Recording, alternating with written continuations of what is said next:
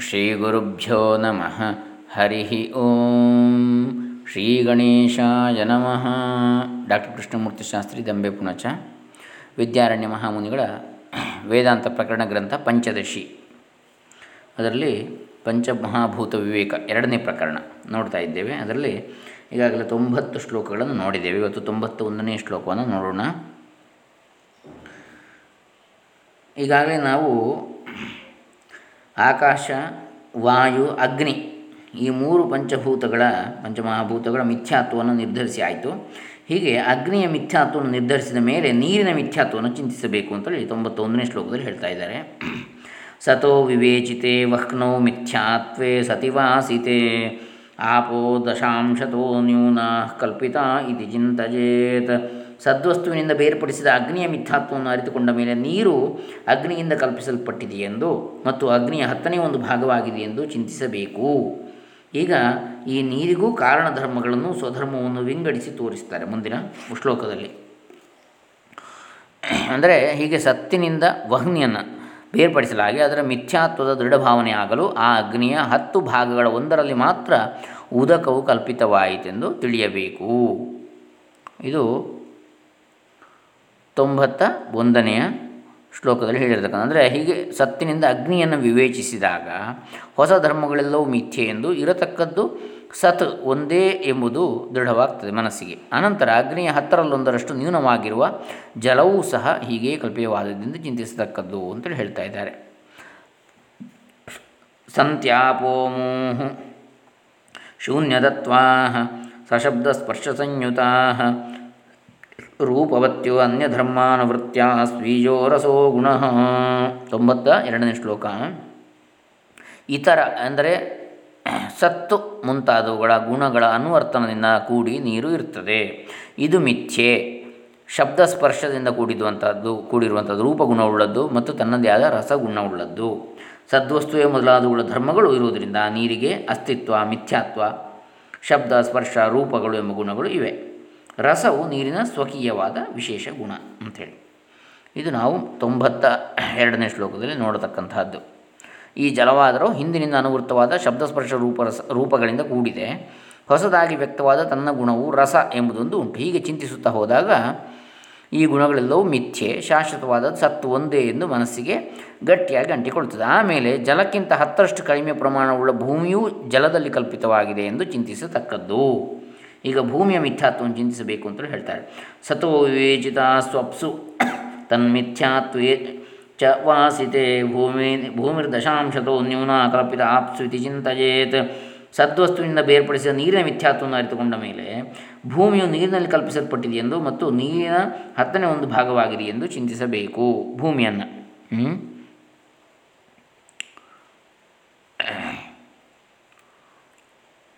ಸತ್ತಿನಿಂದ ಬೇರೆ ಮಾಡಿ ನೋಡಿದ ಉದಕವು ಮಿಥ್ಯೆ ಎಂದು ಮನವರಿಕೆ ಆಗಲು, ಆ ಉದಕಕ್ಕಿಂತ ಹತ್ತು ಪಟ್ಟು ಕಡಿಮೆಯಾಗಿರುವ ಭೂಮಿಯು ಕಲ್ಪಿಸಲ್ಪಟ್ಟಿದೆ ಅಂತ ಅರಿತುಕೊಳ್ಳಬೇಕು ಪಾರ್ಥಿವ ಬ್ರಹ್ಮಾಂಡಕ್ಕಿಂತ ಅದನ್ನು ಆಚ್ಛಾದಿಸಿರುವ ಉದಕವು ಹತ್ತು ಪಟ್ಟು ಹೆಚ್ಚು.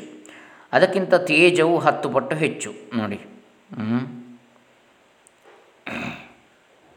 ತೇಜಕ್ಕಿಂತ ವಾಯು ಹತ್ತು ಪಟ್ಟು ಹೆಚ್ಚು, ವಾಯುಗಿಂತ ಆಕಾಶ ಹತ್ತು ಪಟ್ಟು ಹೆಚ್ಚು. ಹೀಗೆ ಅಧಿಕತ್ವದ ನಿರ್ಣಯವನ್ನು ತಿಳಿಯಬೇಕು ಅಂತೇಳಿ.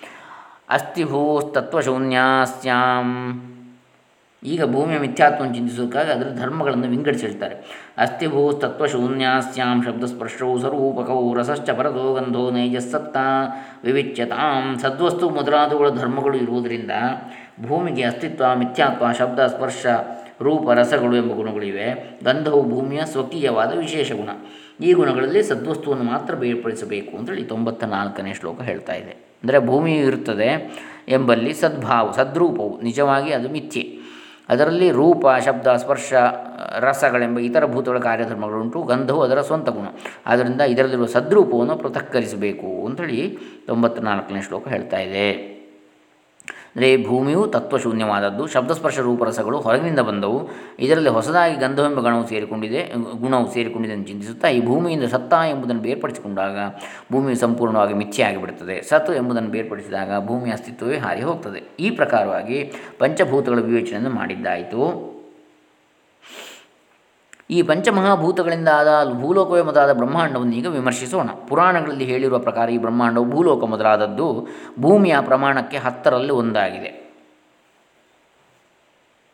ಅಭಿಪ್ರಾಯವೇನೆಂದರೆ ಪಂಚಮಹಾಭೂತಗಳಲ್ಲಿ ಸೇರಿದ ಭೂಮಿ ಎಂದರೆ ಈ ಭೂಲೋಕವೆಂದು ಮಾತ್ರ ತಿಳಿಯಬಾರದು. ಈ ಬ್ರಹ್ಮಾಂಡದ ಲೋಕಗಳನ್ನೆಲ್ಲ ಭೂಮಿಯ ಕಣಗಳು ವ್ಯಾಪಿಸಿಕೊಂಡಿವೆ. ಈ ವ್ಯಾಪಕ ಭೂಮಿ ಕಣಗಳ ನಡುವೆ ಬ್ರಹ್ಮಾಂಡವಿದೆ. ಬ್ರಹ್ಮಾಂಡದ ಒಂದು ಭಾಗ ಈ ಭೂಲೋಕ ಅಂಥೇಳಿ. ಇದು ತೊಂಬತ್ತ ಮೂರು ತೊಂಬತ್ತ ನಾಲ್ಕನೇ ಶ್ಲೋಕಗಳು ನಾವು ಕಾಣತಕ್ಕಂಥ ವಿಚಾರ. ಹಾಗೆ ಪೃಥಕ್ಕೃತಾಯಾಮ್ ಸದ್ವಸ್ತುವಿನಿಂದ ಬೇರ್ಪಡಿಸುವುದರಿಂದ ಉಂಟಾದ ಫಲವನ್ನು ಹೇಳ್ತಾರೆ. ಪೃಥಕ್ಕೃತಾಯಾಂ ಸತ್ತಾಯಾಮ್ ಭೂಮಿರ್ಮಿಥ್ಯಾವಶಿಷ್ಯತೆ ಭೂಮಿರ್ ದಶಾಂಶತೋ ನ್ಯೂನಂ ಬ್ರಹ್ಮಾಂಡಂ ಭೂಮಿ ಮಧ್ಯಗಂ. ಸದ್ವಸ್ತುವಿನಿಂದ ಭೂಮಿಯನ್ನು ಬೇರ್ಪಡಿಸಿದರೆ ಅದು ಮಿಥ್ಯೆಯಾಗಿಯೇ ಉಳಿಯುತ್ತದೆ. ಭೂಮಿಯ ಹತ್ತನೇ ಒಂದು ಅಂಶಕ್ಕಿದ್ದರೂ ಕಡಿಮೆಯಾದ ಬ್ರಹ್ಮಾಂಡವು ಭೂಮಿಯ ಮಧ್ಯದಲ್ಲಿ ಇದೆ. ಅಂದರೆ ಹೀಗೆ ಭೂಮಿಯ ಧರ್ಮ, ಭೂಮಿಯ ಸರ್ವಧರ್ಮಗಳಿಂದ ಸತ್ತನ್ನು ಬೇರ್ಪಡಿಸಲು ಮಿಥ್ಯೆಯಾದ ಭೂಮಿ ಮಾತ್ರ ಉಳಿಕೆ ಆಗ್ತದೆ. ಈ ಭೂಮಿಯ ಮಧ್ಯಭಾಗದಲ್ಲಿ ಭೂಮಿಗಿಂತಲೂ ಹತ್ತು ಪಾಲು ಕಡಿಮೆಯಾದ ಬ್ರಹ್ಮಾಂಡವು ಇರ್ತದೆ ಅಂತ ಹೇಳ್ತಾರೆ. ಮುಂದೆ ತೊಂಬತ್ತ ಆರನೇ ಶ್ಲೋಕ ಹೇಳ್ತಾ ಇದೆ. ಅಂದರೆ ಪಂಚಭೂತಗಳಿಂದ ಸದ್ವಸ್ತುವನ್ನು ವಿಂಗಡಿಸಿದ ಮೇಲೆ ಇನ್ನು ಈ ಭೂತಗಳ ಕಾರ್ಯಗಳಾದ ಬ್ರಹ್ಮಾಂಡಾದಿಗಳಿಂದ ಸದ್ವಸ್ತುವನ್ನು ಬೇರ್ಪಡಿಸಲು ಅವುಗಳ ಅವಸ್ಥಾ ಪ್ರಕಾರಗಳನ್ನು ಹೇಳ್ತಾರೆ. ಬ್ರಹ್ಮಾಂಡ ಮಧ್ಯೆ ತಿಷ್ಠಂತಿ ಭುವನಾನ್ ಚತುರ್ದಶ ಭುವನೇಶು ವಸಂತೇಶು ಪ್ರಾಣಿದೇಹ ಯಥಾ ಯಥಂ ಅಂದರೆ ಭೂಮಿ ಅಂತೇಳಿ ಹೇಳಿದರೆ ಏನರ್ಥ? ಮಣ್ಣಿನ ಕಣ ಅಂತೇಳಿ ಅರ್ಥ. ಭೂಮಿ ಅಂದರೆ ಈ ಭೂಮಿ, ಭೂಗೋಳ ಅಂತೇಳಿ ಮಾತ್ರ ಅರ್ಥ ಅಲ್ಲ. ಇಡೀ ಬ್ರಹ್ಮಾಂಡದಲ್ಲಿರುವ ಮಣ್ಣಿನ ಕಣ. ಅದು, ಆ ಭೂಮಿಯ ಹತ್ತನೇ ಒಂದಂಶಕ್ಕಿಂತಲೂ ಆದ ಬ್ರಹ್ಮಾಂಡ ಭೂಮಿಯ ಮಧ್ಯದಲ್ಲಿ ಇದೆ ಅಂಥೇಳಿ ಅಂದರೆ ಭೂತತ್ವ ಯಾವುದಿದೆ? ಪಂಚಭೂತಗಳಲ್ಲಿ ಭೂತತ್ವ ಅಂತ ಒಂದಿದೆಯಲ್ಲ ಪಂಚಭೂತಗಳಲ್ಲಿ ಒಂದು. ಆ ಭೂತತ್ವದ ಹತ್ತನೇ ಒಂದು ಅಂಶದಲ್ಲಿ ಹತ್ತನೇ ಒಂದು ಅಂಶಕ್ಕಿಂತಲೂ ಕಡಿಮೆಯಾದ ಬ್ರಹ್ಮಾಂಡವು ಭೂಮಿಯ ಮಧ್ಯದಲ್ಲಿ ಇದೆ. ಅಂದರೆ ಇಡೀ ಇದರಲ್ಲಿ ಇದೆ ಅಂತೇಳಿ ಹೇಳ್ತಕ್ಕಂಥದ್ದು. ಇನ್ನು ಪಂಚಭೂತಗಳಿಂದ ಈಗ ಬ್ರಹ್ಮಾಂಡ ಮಧ್ಯೆ ತಿಷ್ಠಂತಿ ಭುವನಾನಿ ಚತುರ್ದಶ ಭುವನೇಶು ವಸಂತೇಶು ಪ್ರಾಣಿದೇಹ ಯಥಾ ಯಥಂ ಬ್ರಹ್ಮಾಂಡದ ಮಧ್ಯದಲ್ಲಿ ಹದಿನಾಲ್ಕು ಲೋಕಗಳು ಇವೆ. ಈ ಲೋಕಗಳಲ್ಲಿ ಆಯಾ ಲೋಕಗಳಿರ್ತಕ್ಕಂಥ ಪ್ರಾಣಿ ದೇಹಗಳು ಇರ್ತವೆ ಅಂತೇಳಿ ಹೇಳ್ತಾ ಇದ್ದಾರೆ. ಬ್ರಹ್ಮಾಂಡ ಮಧ್ಯದಲ್ಲಿ ಬೋಹು, ಬೋಹ ಮೊದಲಾದ ಏಳು ಊರ್ಧ್ವಲೋಕಗಳು ಅತಲ, ವಿತಲ, ಸುತಲ, ತಲಾತಲ, ಮಹಾತಲ, ರಸಾತಲ ಪಾತಾಲ ಎಂಬ ಏಳು ಅಧೋಲೋಕಗಳು ಇರ್ತವೆ. ಭೂಹು ಭೂಹ ಸ್ವಹ, ಮಹ ಜನ ತಪಃ ಸತ್ ಸತ್ಯಂ ಎನ್ನತಕ್ಕಂಥದ್ದು ಏಳು ಊರ್ಧ್ವಲೋಕಗಳು ಹೀಗೆ ಈ ಹದಿನಾಲ್ಕು ಲೋಕಗಳಲ್ಲಿ ಯೋಗ್ಯವಾದ ಪ್ರಾಣಿ ದೇಹಗಳು ಆಯಾ ಲೋಕಕ್ಕೆ ಯೋಗ್ಯವಾದದ್ದು ಇರ್ತವೆ ಅಂತೇಳಿ ಹೇಳ್ತಾರೆ. ಈ ಬ್ರಹ್ಮಾಂಡದಲ್ಲಿ ಹದಿನಾಲ್ಕು ಲೋಕಗಳಿವೆ. ಈಗಾಗಲೇ ಅತಲ, ವಿತಲ, ಸುತಲ, ತಲಾತಲ, ರಸಾತಲ, ಮಹಾತಲ, ಪಾತಾಳವು. ಅಧೋಲೋಕಗಳು ಏಳು. ಭೂ, ಭೂಹು ಬೋಹ ಸುವಹ ಜನಃ, ತಪಃ ಭೂಹು ಭುವ ಸುವಹ ಮಹಾ ಜನಃ ತಪಃ ಸತ್ಯಲೋಕ ಎಂಬುದಾಗಿ ಏಳು ಊರ್ಧ್ವಲೋಕಗಳು. ಈ ಲೋಕಗಳಲ್ಲಿ ದೇಹಧಾರಿಗಳಾದಂತಹ ಪ್ರಾಣಿಗಳು ಒಂದು ವ್ಯವಸ್ಥೆಗೆ ಒಳಪಟ್ಟು ವಾಸ ಮಾಡ್ತಾ ಇವೆ. ಈ ಹದಿನಾಲ್ಕು ಲೋಕಗಳು ಅಲ್ಲಿ ವಾಸ ಮಾಡುವ ಪ್ರಾಣಿ ದೇಹಗಳು ಮಿಥ್ಯಾಭೂತವಾದವು. ಹಿಂದೆ ಹೇಳಿದಂತೆ ಅವುಗಳಿಂದ ಸದ್ವಸ್ತುವನ್ನು ಪೃಥಕ್ಕರಿಸಿದರೆ ಇವು ಏನೇನೂ ಉಳಿಯುವುದಿಲ್ಲ. ಅಂಥೇಳಿ ನಾವು ನೋಡಬೇಕಾಗ್ತದೆ. ಲೋಕದೇಹೇಶು ಸದ್ವಸ್ತುನಿ ಪೃಥಕ್ಕೃತೆ ಅಸನ್ ಅಸಂತೋಂಡಾದಯೋ ಭಾಂತು ತದ್ಭಾನೇಪೀಹ ಕಾ ಕ್ಷತಿ. ಬ್ರಹ್ಮಾಂಡದಲ್ಲಿಯೂ, ಲೋಕಗಳಲ್ಲಿಯೂ, ಕ್ಷ, ಶರೀರಗಳಲ್ಲಿಯೂ ಇರುವ ಸದ್ವಸ್ತುವನ್ನು ಬೇರ್ಪಡಿಸಿದರೆ ಬ್ರಹ್ಮಾಂಡವೇ ಮೊದಲಾದವು ಮಿಥ್ಯಾರೂಪದಿಂದ ತೋರುತ್ತಿರಲಿ, ಹಾಗೆ ತೋರುತ್ತಿದ್ದರೂ ಈ ಅದ್ವೈತ ಜ್ಞಾನಕ್ಕೆ ಹಾನಿ ಇಲ್ಲಿ ಅಂಥೇಳಿ ಇಲ್ಲಿ ಹೇಳ್ತಕ್ಕಂಥದ್ದು. ಬ್ರಹ್ಮ ಒಂದೇ ಉಳಿತದೆ. ಹಾಗೆ ಪೃಥಕ್ಕರಿಸಿದರೂ ಈ ಲೋಕವೂ ಪ್ರಾಣಿದೇಹಗಳು ಕಾಣುತ್ತಲೇ ಇರುತ್ತವೆ ಅಲ್ಲ? ಕಾಣಲಿ ಚಿಂತೆ ಇಲ್ಲ. ಅವು ಇಲ್ಲದಿದ್ದರೂ ಅವಿದ್ಯಾಶೇಷದಿಂದ ಕಾಣುತ್ತಲೇ ಇರುತ್ತವೆ. ಅದರಿಂದ ಅದ್ವಿತೀಯವಾದ ಬ್ರಹ್ಮಕ್ಕೆ ಯಾವ ಚ್ಯುತಿಯೂ ಇಲ್ಲ. ದೂರದಲ್ಲಿ ಮರು ಮರೀಚಿಕೆಯು ಕಂಡರೂ ಸತ್ಯವೇ ಆದ ನೆಲವೂ ಇದ್ದೇ ಇರುತ್ತದೆ. ಅದಕ್ಕೆ ಯಾವ ಚ್ಯುತಿಯೂ ಇಲ್ಲ. ಹಗ್ಗವು ಹಾವಾಗಿ ಕಾಣುತ್ತದೆ. ಹಾವಾಗಿ ಕಾಣಿಸಿದ ಮಾತ್ರದಿಂದ ಅಧಿಷ್ಠಾನವಾದ ಹಗ್ಗವು ಇದ್ದ ಹಾಗೆ ಇರುತ್ತದೆ. ಹಗ್ಗವೇನು ಹಾವಾಗಿ ಬಿಡುವುದಿಲ್ಲ. ಹಾಗೆ ಈ ಬ್ರಹ್ಮಾಂಡ ತೋರುವುದು ಮಿಥ್ಯಾಜ್ಞಾನದಿಂದ. ಇದು ತೋರಿದರೂ ವಾಸ್ತವವಾಗಿ ಇದಕ್ಕೆ ಅಧಿಷ್ಠಾನವಾದ ಬ್ರಹ್ಮವು ತನ್ನ ಪಾಡಿಗೆ ಸ್ವಸ್ಥವಾಗಿರ್ತದೆ ಅದಕ್ಕೆ ಏನೂ ಆಗಿರುವುದಿಲ್ಲ ಅಂತ ಹೇಳ್ತಾ ಇದ್ದಾರೆ.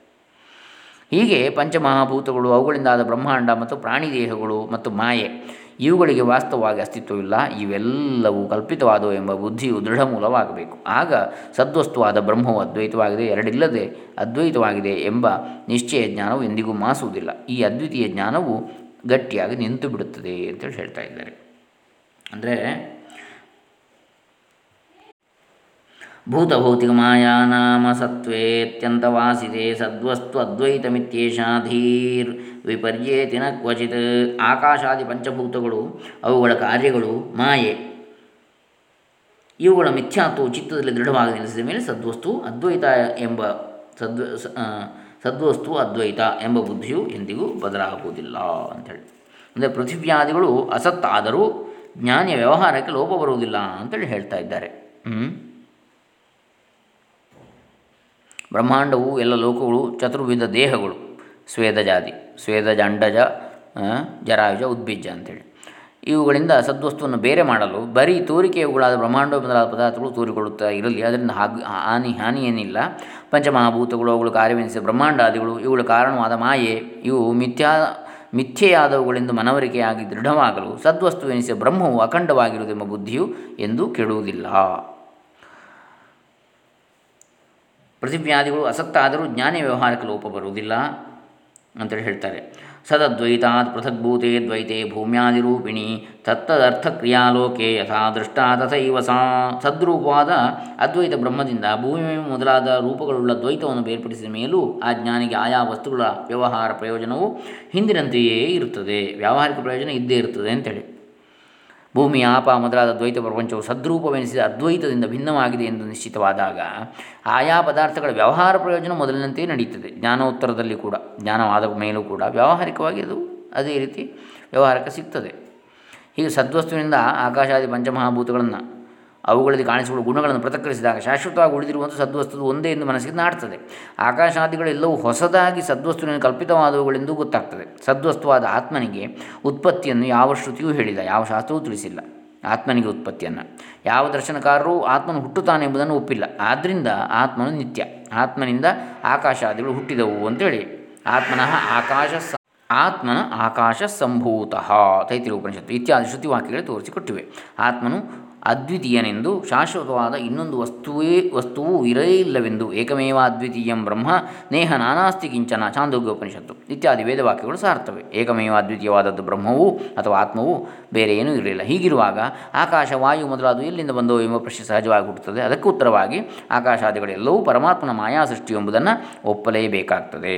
ಐಂದ್ರಜಾಲಿಕನು ಯಾವ ವಸ್ತುವಿನ ಸಹಾಯವೂ ಇಲ್ಲದೆ ಹೇಗೆ ಹಣ್ಣು, ಬಟ್ಟೆ ಮೊದಲಾದ್ದನ್ನು ಇಂದ್ರಜಾಲ ಮಾಡುವ ಜಾದೂಗಾರ ಹೇಗೆ ಮೊದ ಇವುಗಳನ್ನೆಲ್ಲ ನಿರ್ಮಿಸಿ ತೋರಿಸ್ತಾನೋ ಹಾಗೆಯೇ ಪರಮಾತ್ಮನು ಈ ವಿಶ್ವವನ್ನು ಸೃಷ್ಟಿಸಿದ್ದಾನೆಂದು ತಿಳಿಯಬೇಕಾಗುತ್ತದೆ. ಅದೇ ರೀತಿಯಲ್ಲಿ ಈ ವಿಶ್ವವನ್ನು ಪರಮಾತ್ಮ ಸೃಷ್ಟಿಸಿದ್ದಾನೆ ಅಂತ ತಿಳಿಬೇಕಾಗ್ತದೆ. ಐಂದ್ರಜಾಲಿಕನ ಸೃಷ್ಟಿ ಹೇಗೆ ಮಿಥ್ಯೆಯೋ ಹಾಗೆ ಈ ಜಗತ್ತು ಮಿಥ್ಯೆ ಎಂದು ಸ್ವತಃ ಸಿದ್ಧವಾಗ್ತದೆ. ಒಳ್ಳೆಯದು. ಅದ್ವೈತವಾದ ಸದ್ವಸ್ತುವಿನಿಂದ ಈ ದ್ವೈತ ಪ್ರಪಂಚವನ್ನು ಹಿಂದೆ ಹೇಳಿದಂತೆ ಪೃಥಕ್ಕರಿಸಿ ಪ್ರತ್ಯೇಕಗೊಳಿಸಿ ಭೂಮಿ ಮೊದಲಾದದ್ದು ಮಿಥ್ಯೆ ಎಂದು ವಿದ್ವಾಂಸನು ನಿಶ್ಚಯಿಸ್ತಾನೆ. ಆದರೆ ಜ್ಞಾನಿಯೂ ಲೋಕ ವ್ಯವಹಾರವನ್ನು ನಮ್ಮಂತೆ ನಡೆಸುತ್ತಾನಲ್ಲ, ಇದು ಹೇಗೆ? ಸುಳ್ಳಾದ ವಸ್ತುವಿನಿಂದ ಲೋಕ ವ್ಯವಹಾರವು ಹೇಗೆ ನಡೀತದೆ? ನಿಜ. ಅದ್ ಆತ್ಮಜ್ಞಾನವಾಗುವವರೆಗೆ ಈ ಮನುಷ್ಯನು ಪೃಥ್ವಿ, ಜಲ ಮೊದಲಾದ ಪದಾರ್ಥವು ಸತ್ಯವೆಂದು ಭ್ರಮಿಸಿದ್ದ.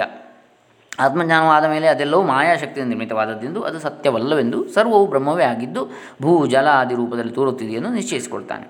ಭೂ ಜಲ ಆದಿಗಳು ತಮ್ಮ ಸ್ವರೂಪದಲ್ಲೇ ಇದ್ದೇ ಇರುತ್ತವೆ. ಅವುಗಳ ಸ್ವರೂಪವೇನು ನಾಶವಾಗಿರುವುದಿಲ್ಲ. ಹಿಂದೆ ಇದ್ದಂತೆ ಅವು ಆಗಲೂ ಇದ್ದೇ ಇರುತ್ತವೆ. ಆದ್ದರಿಂದ ಹಿಂದಿನಂತೆ ವ್ಯವಹಾರ ನಡೆಯಬಹುದು. ಗಡಿಗೆಯು ಬರಿಯ ಮಣ್ಣೆಂದು ಗೊತ್ತಾದರೂ ನೀರನ್ನು ಹೊತ್ತು ತರಬಹುದು. ಬಟ್ಟೆಯು ಹತ್ತಿಯ ಪಿಂಡಿ ಎಂದು ಗೊತ್ತಾದರೂ ಆ ಬಟ್ಟೆಯನ್ನು ಉಡಲು ಸಾಧ್ಯವಾಗ್ತದೆ ಅಂತೇಳಿ ಹೇಳ್ತಾ ಇದ್ದಾರೆ. ಅಂದರೆ ಸಾಂಖ್ಯಾದಿ ದರ್ಶನಕಾರರು ಜಗನ್ ನಿರ್ಮಾಣವನ್ನು ಬೇರೆ ಬೇರೆ ರೀತಿಯಾಗಿ ಬಣ್ಣಿಸಿದ್ದಾರೆ. ತ್ರಿಗುಣಾತ್ಮಕವಾದ ಪ್ರಕೃತಿಯಿಂದ ಜಗತ್ತು ಹುಟ್ಟುತ್ತದೆ ಎಂದು ಸಾಂಖ್ಯರು ಹೇಳ್ತಾರೆ. ಪರಮಾಣುಗಳಿಂದ ಈ ಜಗತ್ತು ಹುಟ್ಟಿದೆ ಎಂದು ಕಾಣಾದರು ಅಥವಾ ಕಾಣಾದರು ಅಥವಾ ವೈಶೇಷಿಕರು ಹೇಳ್ತಾರೆ.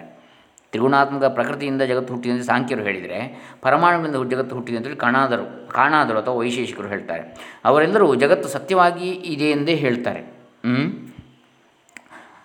ಅವರ, ಅಂದರೆ ಈಗ ಉದಾಹರಣೆಗೆ ಬೌದ್ಧರು, ಆತ್ಮವನ್ನಾಗಲಿ ಮಾಯಾಶಕ್ತಿಯನ್ನಾಗಲಿ ಒಪ್ಪುವುದಿಲ್ಲ. ಇದು ಶೂನ್ಯವೆಂದು ತಾತ್ಕಾಲಿಕವಾಗಿ ತೋರುತ್ತದೆ ಎಂದು ಅವರು ಹೇಳ್ತಾರೆ ಬೌದ್ಧರು. ಅವರ ಮತಗಳೆಲ್ಲವನ್ನೂ ಇಲ್ಲಿ ವಿವರಿಸಿ ಅನಂತರ ಖಂಡಿಸುವ ಉದ್ದೇಶ ನಮಗಿಲ್ಲ. ವ್ಯವಹಾರದಲ್ಲಿ ಅದೆಲ್ಲವೂ ನಮಗೆ ಸಮ್ಮತವೇ ಸರಿ, ಜಗತ್ತು ವ್ಯಾವಹಾರಿಕ ಸತ್ಯವೆಂಬುದು ನಮಗಿಷ್ಟವೇ. ಅದನ್ನು ಖಂಡಿಸುವುದು ನಮಗೆ ಬೇಕಾಗಿಲ್ಲ. ಖಂಡಿಸುವುದಕ್ಕೆ ನಾನಾ ಯುಕ್ತಿವಾದಗಳನ್ನು ಇಲ್ಲಿ ಬಳಸಬೇಕಾಗ್ತದೆ. ಅದು ಪ್ರಕೃತಿಯಲ್ಲಿ ಅನಾವಶ್ಯಕವಾದ ಶ್ರೋತೃಗಳನ್ನು ಗೊಂದಲ ಮಾಡ್ತದೆ ಅಂಥೇಳಿ ಅವರ ಯುಕ್ತಿಗಳು ವ್ಯವಹಾರವನ್ನು ಅನುಸರಿಸಿದವು. ನಮಗೆ ಬೇಕಾದುದು ಪರಮಾರ್ಥ.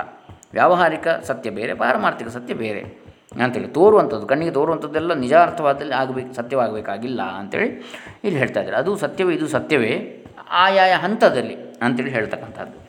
ಇಲ್ಲಿ ಏನು ಹೇಳ್ತಾರೆ, ತೊಂಬತ್ತೊಂಬತ್ತನೇ ಶ್ಲೋಕದಲ್ಲಿ, ಇನ್ನು ನೂರನೇ ಶ್ಲೋಕದಲ್ಲಿ ಏನು ಹೇಳ್ತಾರೆ ಅಂದರೆ, ಸದ್ವಸ್ತು ಅದ್ವೈತವಾಗಿರುವುದರಿಂದ ಸಾಂಖ್ಯರೇ ಮೊದಲಾದವರು ಪ್ರತಿಪಾದಿಸಿರುವ ಭೇದವನ್ನು ಯಾಕೆ ನಿರಾಕರಿಸಲಿಲ್ಲ ಎಂಬುದಕ್ಕೆ ಪರಿಹಾರವನ್ನು ಹೇಳ್ತಾರೆ.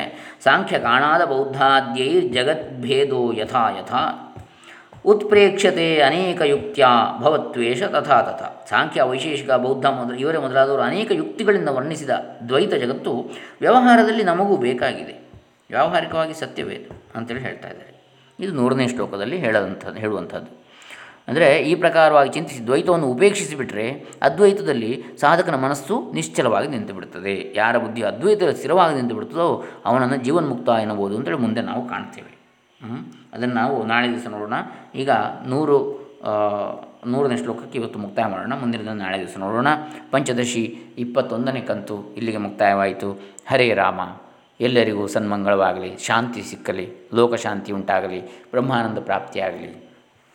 ಎಲ್ಲರೂ ಬ್ರಹ್ಮಜ್ಞಾನವನ್ನು ಪಡೆಯಲಿ, ಬ್ರಹ್ಮಾತ್ಮ ನಿಷ್ಠರಾಗಲಿ ಅಂಥೇಳಿ ಆ ಆದಿಶಂಕರ ಭಗವತ್ಪಾದರಲ್ಲಿ ಹಾಗೂ ಎಲ್ಲ ಗುರು ಪರಂಪರೆಯ ಭಗವಂತನ ಅನುಗ್ರಹಕ್ಕಾಗಿ ಬಿಡುತ್ತಾ ಓಂ ತತ್ಸತ್. ಲೋಕ ಸಮಸ್ತ ಸುಖಿನೋ ಭವಂತು ಸರ್ವೇ ಜನ ಸುಖಿನೋ ಭವಂತು.